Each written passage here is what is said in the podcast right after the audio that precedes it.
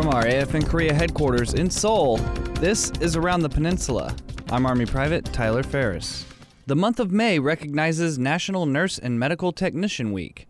Airmen from the fifty-first Med Group at Osan Air Base spent some time with children from the community, sharing what they do every day in the medical health field.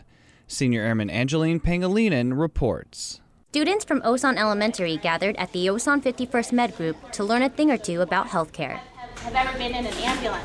Whether it was checking for germs, okay, flip it over, or being up close and personal in an ambulance, Mister McClafferty's classes of second and third graders got to see what a day on the job is like for nurses and medical technicians at Osan. Second grader Miranda Rincon talks about what she discovered. What did I learn? Um, I learned how to wash my hands better and like to know what is what's in the ambulance and what to do. I went in the back and pretended that I was dead, and I did the horn and I spoke into the uh, speaker. As the Osan students learned about dental care and taking better care of themselves, the medical professionals of the fifty-first Med Group hope this field trip will help the kids feel comfortable for their next doctor's appointment. Senior Airman Angeline Pangalinan, Osan Air Base, Korea. This year's Med Group Show and Tell event was the first time nurses and technicians held the event at the base clinic. The great outdoors is a norm for most soldiers, but for one soldier in Warrior Country, it's an opportunity for quality time and fun with the family. Specialist Sabrina Black was on the scene for the family spring extravaganza.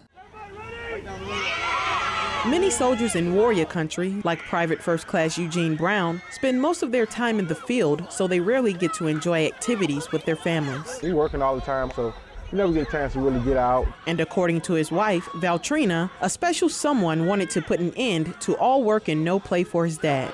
We have a son who, who woke us up early to get out here.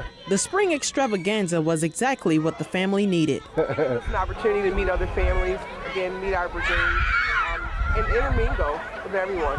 First Brigade Combat Team Commander Colonel Ross Davidson says the time off is well deserved. The soldiers work awful hard uh, day to day in the business of, of training for uh, for what may come our way, and this is it's only fitting that we give an opportunity to get out and enjoy themselves with their family, have a good time. Specialist Sabrina Black, Camp Casey, Korea.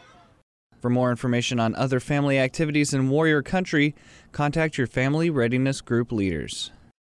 That's it for this edition of Around the Peninsula. For more information on what's going on around Korea, tune into A F N the Eagle or Thunder A M, or log on to A F N Korea dot net. From Seoul, I'm Army Private Tyler Ferris.